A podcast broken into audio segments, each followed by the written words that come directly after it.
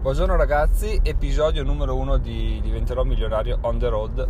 On the road non perché è la strada, anche perché è la strada per diventare milionario, ma perché cercherò di farlo mentre sono in macchina che vado a lavoro, quindi eh, unirò l'utile al dilettevole e, e vediamo se ne viene fuori qualcosa di utile. Beh, prima puntata direi introduttiva, oggi è il 21 agosto, probabilmente l'episodio verrà pubblicato fra qualche giorno perché devo ancora essere attivato in tutti i canali. E sono Giacomo, sono l'autore di Diventerò milionario. E come avete letto sul blog ho intenzione di diventare milionario in 10 anni, due sono già passati, la strada è ancora molto lunga, però sono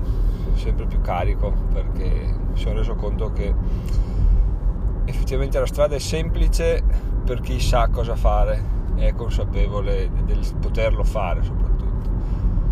Partendo, pensando due anni fa, era, era assolutamente un disastro, quindi è tutto quasi inizia a essere in discesa. Già il fatto di iniziare a fare questo podcast, di raccontarmi a voce, era una cosa che fino a due anni fa sarebbe stata impensabile, ma come dicono tutti, milionari o i libri che ho letto o qualsiasi informazione su cui mi sto basando, bisogna uscire dalla zona di comfort e cercare di fare quello che non si è mai fatto per ottenere risultati che non si sono mai ottenuti, quindi avanti così e bene, prima puntata direi che può bastare introduttiva sarà da ridere a tornare a risentirla fra qualche anno, i miei milioni di follower rideranno e bene, vi mando un saluto, se volete, se non sapete ancora il mio blog è diventeròmilionario.it e ci vediamo alla prossima. Beh, episodio numero uno faceva abbastanza cagare, beh, eh, penso sia un presupposto per essere l'episodio 1, però facciamo già l'1 bis eh, che tanto di strada qua ce n'è ancora da fare, per fortuna non c'è traffico. Perché non vi ho detto il ragionamento che mi ha portato a dire ok voglio diventare milionario e perché poi mi sono fissato l'obiettivo di 10 anni. Non avevo questo tipo di mentalità, non, non l'avevo fino a qualche tempo fa. Certo, ero sempre un po' attento a, a cercare di risparmiare, di non buttare via soldi in, monate, in uh, stupidate, che non è vero perché